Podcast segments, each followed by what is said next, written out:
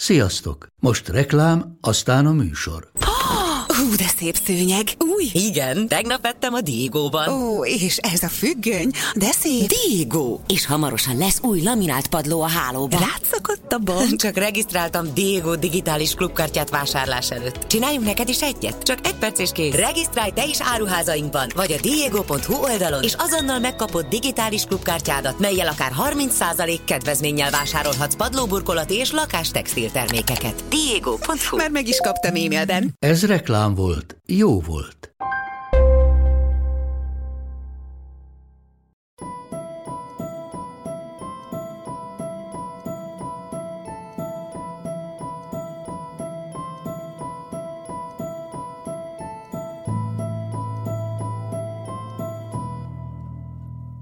...2009. augusztusa. A floridai Boynton Beach csendes kertvárosában Dalia Dipolito elindult otthonról, hogy edzen egy kicsit. Elköszönt férjétől, Michael-től, és megígérte, hogy hoz majd neki egy Starbucks kafét visszafelé. Miután befejezte az edzését, ránézett a telefonjára, és látta, hogy valaki hangüzenetet hagyott neki. A rendőrség volt, azzal, hogy azonnal hívja őket vissza, mert történt valami az otthonában, és a férje is érintett. Dalia hazasietett házukhoz, amit addigra már rendőrautók és sárga szalakkordon vett körbe. Viszont ami ezután történt, attól egészen biztos elkerekedik majd a szemetek. Sziasztok, Szatmári Péter vagyok, és ez itt a Bűntények Podcast. Egy tisztán valódi bűnesetekkel foglalkozó műsor, magyarul.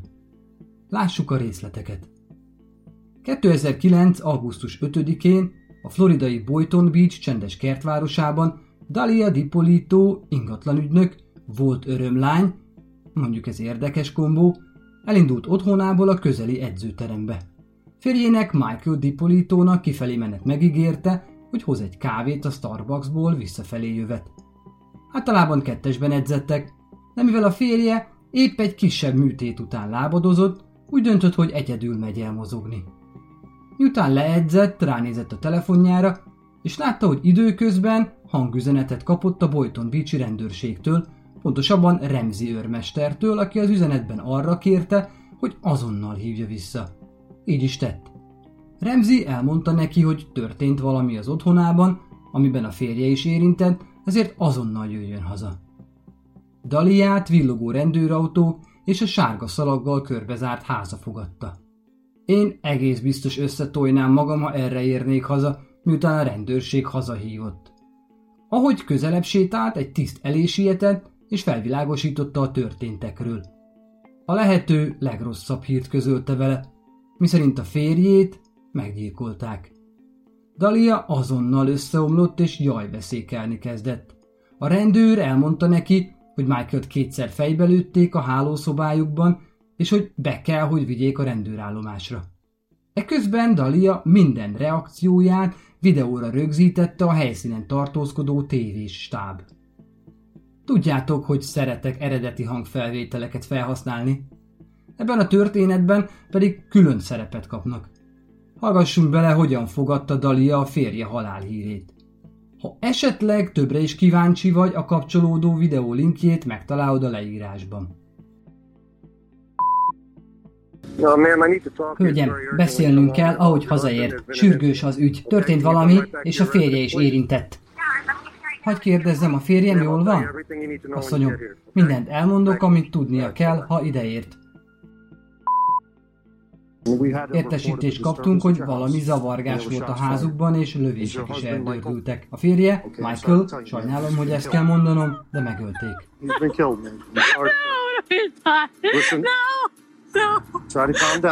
Próbáljon meg lenyugodni. Most el kell, hogy vigyük a rendőrősre. Látni akarom. Nem engedhetem. Végeznünk kell a dolgunkat. Elég szörnyű hallgatni az éppen összeomló feleség jajgatását. Talán a legborzasztóbb élmény az ember életében. El kell viszont árulnom előjáróban, hogy van egy kis baj a most hallott felvétellel. Méghozzá az, hogy mind a két szereplő csak megjátszotta a helyzetet. Bizony, az egész egy ordas nagy kamu. Na de Akkor menjünk vissza kicsit az időben, hogy jobban megértsük, mi is történt valójában. Dalia Dipolito New Yorkban született, majd a floridai Boynton Beach-en nőtt fel. Szülei 17 éves korában elváltak, így jobbára csak édesanyja nevelte. Eredetileg örömlányként kereste a kenyerét, de ingatlan ügynökként is ügyködött, amikor Michael Dipolitóval először összesodorta az élet. Michael 2008. októberében találkozásukkor még házas volt és éppen 23 éves, ami nem kevés, próbaidejét töltötte egy 8 hónapos börtönbüntetés után, amit gazdasági csalás miatt róttak ki rá. Daliát szolgáltatásaiért hívta fel magához, úgy értem szexért, nem pedig lakásvásárlás miatt. Ez is benne volt a színes portfóliójában. Egy szóval így találkoztak eredetileg. Az aktus után randizni kezdtek, ami hatására Michael hamar el is vált feleségétől. Kettőjük kapcsolata enyhén szólva is rohamlétekkel haladt előre. 2009. februárjában csupán öt nappal Michael vállását követően egybe is keltek. Szóval októberben megismerkedtek, és az azt követő februárban már össze is házasodtak. Szerintem már mindenki látott ilyet, bár így vállással egybekötve azért elég rapidnak hangzik. Pár nappal a házasságkötésüket megelőzően Dalia eladott Michaelnek egy házat, vagy inkább azt mondanám, hogy könyörgött, majd követelte, hogy vegyen egy közös otthont nekik tőle. Igazából Dalia nem jeleskedett annyira az ingatlan ügynökösködésben. Lehet ehhez nem értett annyira, és így leendő férje ebben is kisegíthette. Ahhoz viszont értett, hogy először rávegye párját, kerüljön fel az ő neve is a tulajdonosok listájára, később pedig arra, hogy egyedül csak ő legyen a tulajdonos. Egy volt szeretőjét megkérte ugyanis, hogy adó tanácsadónak kiadva magát beszéljen Michael-lel, és mondja el neki, hogy a börtönbüntetését követően jobb lenne, ha nem a saját nevén lenne az ingatlan, ahol él.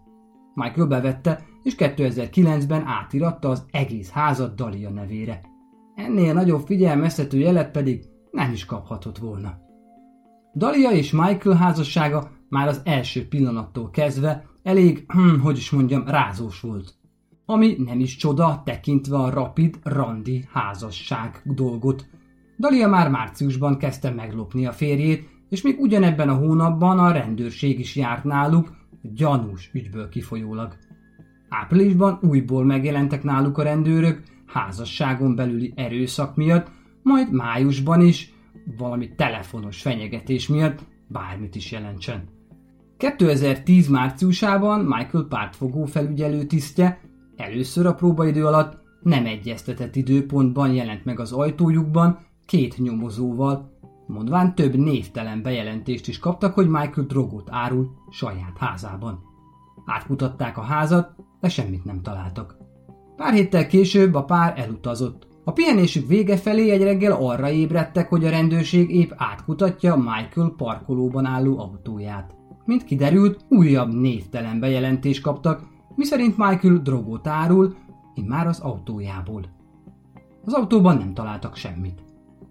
Két héttel később, miután Dalia és Michael befejezték a vacsorájukat egy puccos étteremben, arra lettek figyelmesek, hogy a rendőrség a parkolóban megint Michael autóját piszkálja. Így harmadjára találtak is egy zacskó kokaint a kesztyű tartóban, egy doboz cigarettába rejtve. Michael persze semmit nem tudott a kokainról, és biztos volt benne, hogy csak felültették. A rendőrök is a találatot megelőző meg annyi hamus gyanúsítgatás után hasonlóan látták és elengedték őt. Ennél a pontnál Michael felvetette Daliának, hogy csak ő tudott arról, hogy éppen hol vannak, és hát megkérdezte tőle, hogy nincs-e valami köze a feljelentésekhez. Természetesen Dalia ezen teljesen kiakadt, Michael meg nem firtatta tovább a dolgot. Dalia egyébként a gyilkosságot megelőzően csak pár hónappal kezdett el michael együtt járni edzeni. Előtte valahogy nem igazán érdekelte a dolog. Férje kifejezetten örült a közös programnak mindaddig, amíg az egyik edzés után egy fenyegető üzenetet nem talált az autója szélvédőjén, amiben pénzt követeltek tőle. Furcsának vélte, Főleg annak tükrében, hogy már régóta járt ugyanabba az edzőterembe, anélkül, hogy konfliktusba keveredett volna. És jé, ahogy a kis neje elkezdett vele járni, valaki fenyegető üzenetet hagyott neki a parkoló autóján. Na, mindegy is. Két héttel a tragédiát megelőzően Michaelnek fel kellett egy időre hagynia a mozgást, annak ellenére, hogy évekig majd, hogy nem vallásosan edzett minden nap. A kényszerpihenő oka az volt, hogy megműtötték a hátát, és pihentetnie kellett. Dalia természetesen szolidaritásból otthon maradt vele, egészen az eset reggeléig, amikor úgy döntött, hogy mégiscsak elmegy ő egyedül is egy kicsit átmozgatni az izmait. Az ügy szépsége az, hogy mindeközben valahol máshol is elindult egy párhuzamos történet, ami majd abba a bizonyos tragikusnak tűnő eseményben találkozott az eddig felvázoltakkal. Pár nappal korábban ugyanis egy férfi, név szerint Mohamed Sahari, sétált be a Bolton Beachi rendőrkapitányságra, azzal, hogy egy ismerőse telefonon érdeklődött nála, tudna-e neki segíteni, bérgyilkost fogadni, hogy megülesse a férjét. Persze a barát, kitalálhatjátok, Dalia volt, akivel egy darabig együtt járt Mohamed, majd miután szétmentek, barátok maradtak. A rendőrök a játék kedvéért visszakérdeztek, hogy nem vinné-e tovább ezt a fonalat, mint az ő informátorok. Mohamed igent mondott. Ezt követően a már rendőrök oldalán álló expasi, felvételen rögzítve, átadta Daliának a bérgyilkos elérhetőségét, aki valójában egy beépített rendőrnyomozó volt, név szerint Willie Jean. Akárcsak a moziban, bár ez nem egy film, hanem egy teljesen elborult gyilkossági, vagy legalább is gyilkossági kísérleti ügy. Ami még innen is tovább csavarodik. Ha te is megtörtént bűnesetek rajongó vagy, és még többet szeretnél tudni a feldolgozott ügyekről, látogass el a bűntények Facebook és Instagram oldalára, és ha már ott jársz, lájkold, vagy oszd meg a bejegyzéseket. Ha úgy érzed, ennél többet is szeretnél tenni a csatornáért, és a hivatalos megjelenés előtt szeretnéd a részeket hallani, annak Patreon oldalán egy jelképes összeggel támogathatod is. De most vissza a történethez. Dalia végül találkozott Willie Jean-nel, aki beépített ügynökként bérgyilkosnak adta ki magát, és olyannyira jól játszotta a szerepét, hogy fekete özvegyünk átadott neki 1200 dollár, 360 ezer forintnyi előleget, azzal az ígérettel, hogy a többit a munka befejeztével kapja meg. A csekély előleget az ügynök egy lőfegyver megvásárlására kérte el a megbízótól. A megbeszélés végén az álbérgyilkos Rákérdezett Daliánál, hogy biztos-e abban, hogy holtan akarja látni a férjét. Aki nevetve csak annyit válaszolt, hogy még szép. 5000 százalékosan biztos vagyok benne. Nem fogom megváltoztatni a véleményem. Vajon mit tehetett Michael, hogy ezt érdemelje? Ezt követően megbeszélték a részleteket, hogy hogyan is zajlódjon le a gyilkosság. Arra jutottak, hogy reggel, amikor Dalia edzőteremben lesz, Billy beront a házba és meggyilkolja Michael-t, balul elsült rablásnak átszásdva. Az incidens reggelén, miután Dalia elment otthonról, nem egy bérgyilkos, hanem a rendőrség kopogtatott dipolitójék ajtaján. Kikeltették Michael-t az ágyból, és szembesítették a sokkoló valósággal, hogy felesége bizony felbérelt egy bérgyilkost, hogy meggyilkolja őt aznap, amíg távol van a háztól. Nem tudom, hogy ti hogy keltek, én telefonos ébresztőre, majd koffeinmentes kávéra. Michaelnek aznap kicsit rendhagyóra sikerült a reggeli rutinja. Alig hitte el, teljesen letaglózta, amit hallott. De követte az utasításokat, és egy arra kijelölt járőr elkísérte a rendőrősre, amíg az ott maradó rendőrök be nem rendezték a kamu bűnügyi helyszínt. Szóval a bérgyilkos egy rendőr volt, aki szerepet játszott, mint ahogy Remzi őrmester is, aki hazacsalta Daliát. Mindenképpen meg akarták örökíteni a férje halálhírére adott reakcióját, ezért is játszották meg a bűnügyi helyszínelést. Sőt, a rendőrök oda szervezték az egyik népszerű rendőrös reality TV show forgatócsoportját is, egyrészt, hogy még teátrálisabb legyen a környezet, másrészt, hogy mindent rögzíteni tudjanak. És rögzítettek is. Ha az epizód elején bejátszott hangfelvétel nem lenne elég, a leírásban találtok egy YouTube linket, amiben a teljes történeten végigmennek. Hm, érdemes megnézni. Miután a rendőrök a helyszínen közölték Dáliával a híreket, beszállították az ősre. Miközben bevezették a szipogó Dáliát a kihallgató helyiségbe, ő még mindig férje halálhírének hatása alatt volt. A nyomozók viszont tudtak mindenről. Felolvasták a jogait, mondván ez része a folyamatnak, és hogy kicsit elnyújtsák az élményt, megkérdezték Daliát, hogy ismere valakit, aki árthatott a férjének, vagy olyat, akivel a férje összetűzésbe keveredhetett. Ártatlan, vékonyka hangján megemlített pár embert, akivel párja együtt ült, vagy vett részt különböző ügyletekben. A rendőrök figyelmesen végighallgatták, és megnyugtatták, micsoda szerencséje volt, hogy pont elment hazúról, és nem tartózkodott a házban az eset alatt.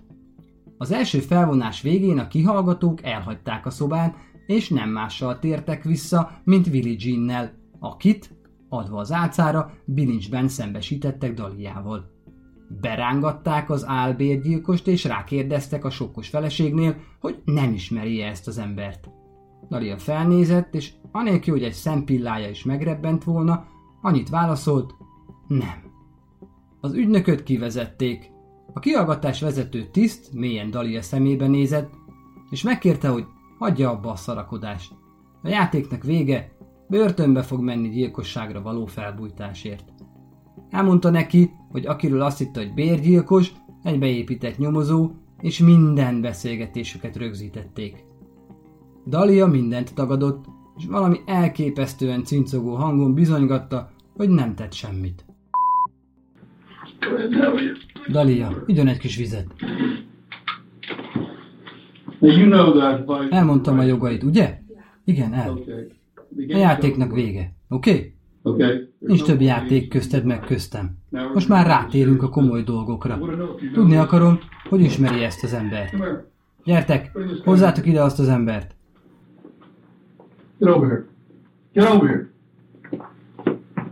Tudja, hogy ki ez az ember? Nem.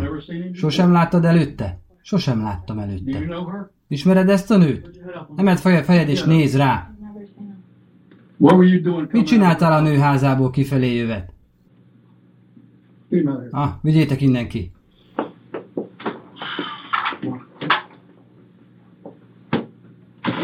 Ajtó becsuk. Börtönbe kerülsz még ma.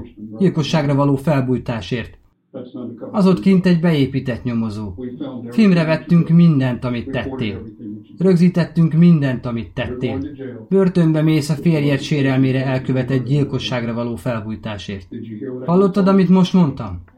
Hallottam, amit mondott, de nem csináltam semmit. Mindent rögzítettünk. Lefényképeztünk. A kabrióban ültél a CBS szemeláttára. Mit akarsz csinálni?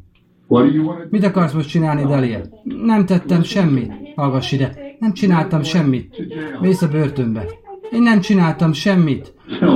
Mondd csak, nem csináltál semmit? Nyaf, nyaf. Te ma mész a börtönbe. Ahogy én végzek, Jönnek, megbilincselnek és visznek a megyei börtönbe a férjed sérelmére elkövetett gyilkosságra való felbújtásért. A férjed életben van. Köszönöm Istenem, persze, köszönöm Istenem, mi? Láthatom? Nem, ő nem akar látni. Jobban teszed, ha ezt abba hagyod. Figyelj rám, hagyd abba a színészkedést, és hagyd ezt abba. Tudod mit? Szerezz egy jó védőügyvédet. Közölték vele azt is, hogy Michael ér és virul, aki be is integetett neki a folyósóról. Dalia síri hangon kérte férjét, hogy menjen oda hozzá megölelni. Egyszerre megalázó és komikus jelenet volt.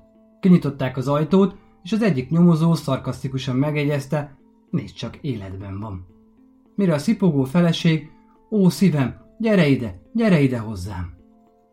Daliát megbilincselték és előzetes letartóztatásba helyezték. Nem fogjátok elhinni, ki volt az, akit a börtönből először felhívott. Bizony, a férjét hívta, méghozzá azzal, hogy segítsen neki onnan kijutni.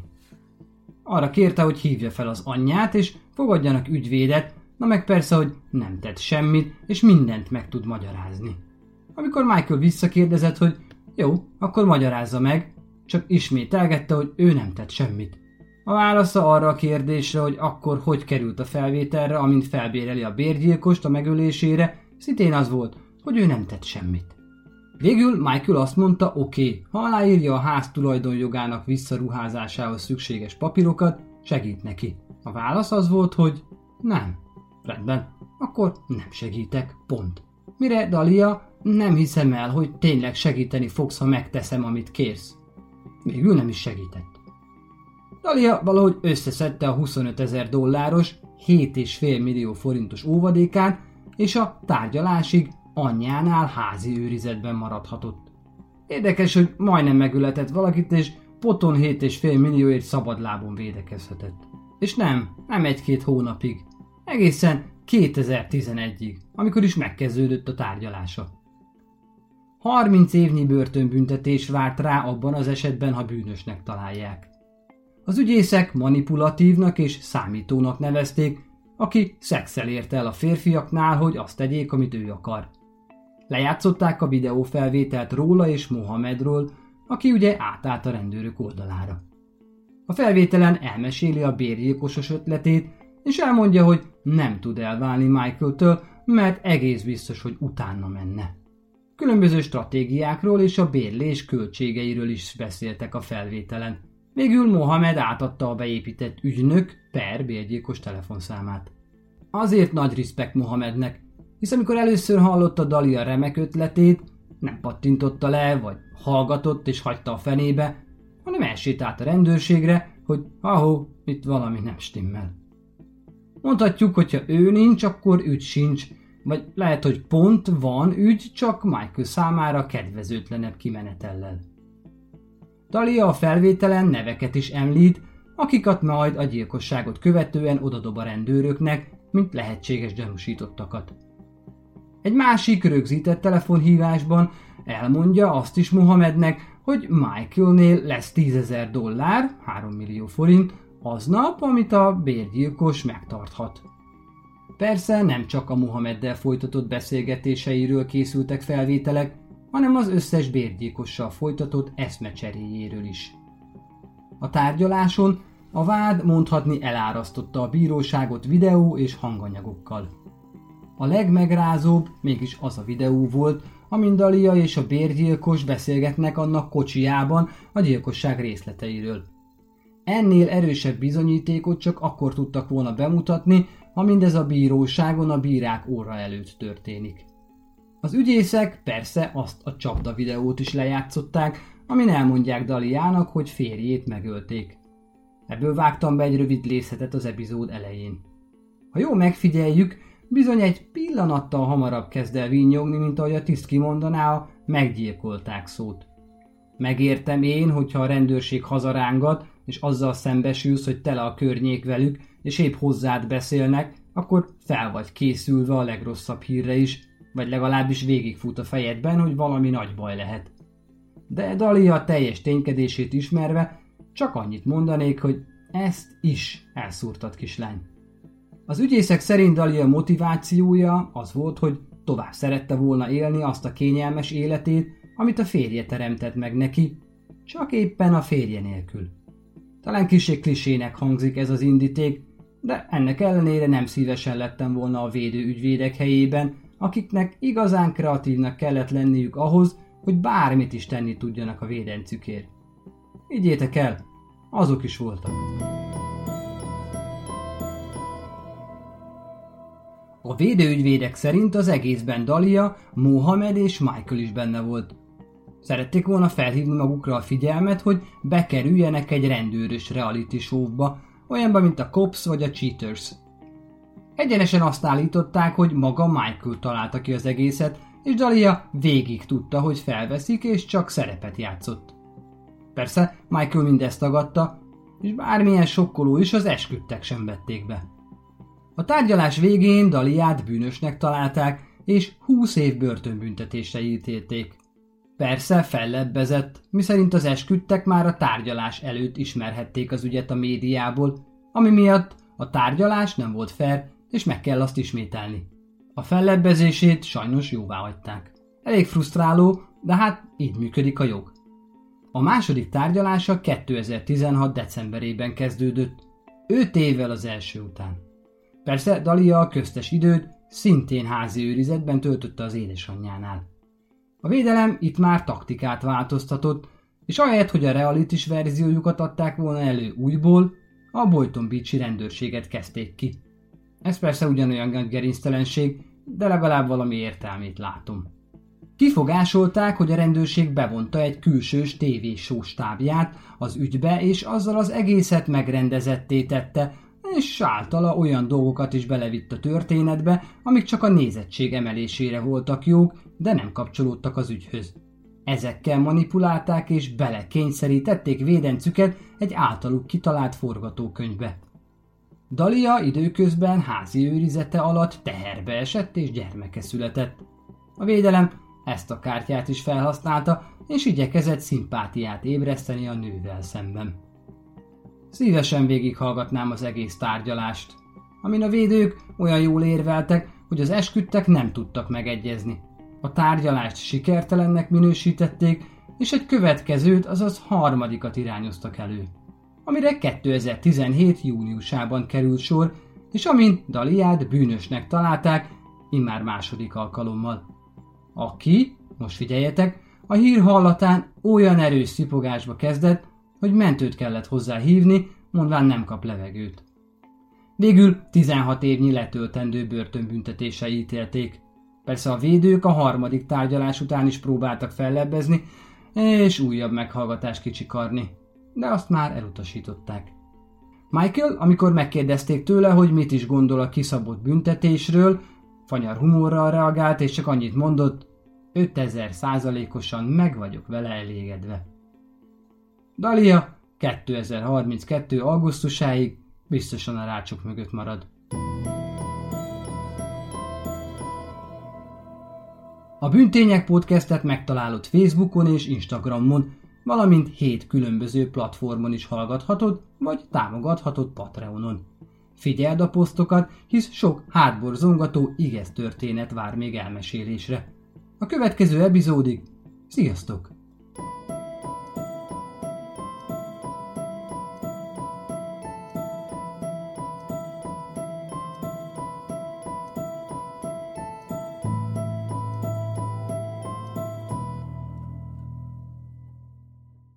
Ha más podcastekre is kíváncsi vagy, hallgassd meg a Béton műsor ajánlóját. El tudod képzelni, hogy a podcastet, amit éppen most hallgattál, fél év múlva már a mesterséges intelligencia generálja? Mi sem. De ha érdekel, eljött már a gépek lázadása. Hallgass bele az Embertelen podcastbe. Orsós Lajos vagyok, a műsor házigazdája. Egyelőre még élőben. Egyelőre. Fedezzük fel együtt, hogyan ismerkedik, randizik, mesél és vitatkozik Betty és Péter, két teljesen mesterséges intelligencia. Lajos, a podcast címét mond még egyszer, Léci. Oké. Okay. Embertelen podcast. Ez a műsor a Béton közösség tagja.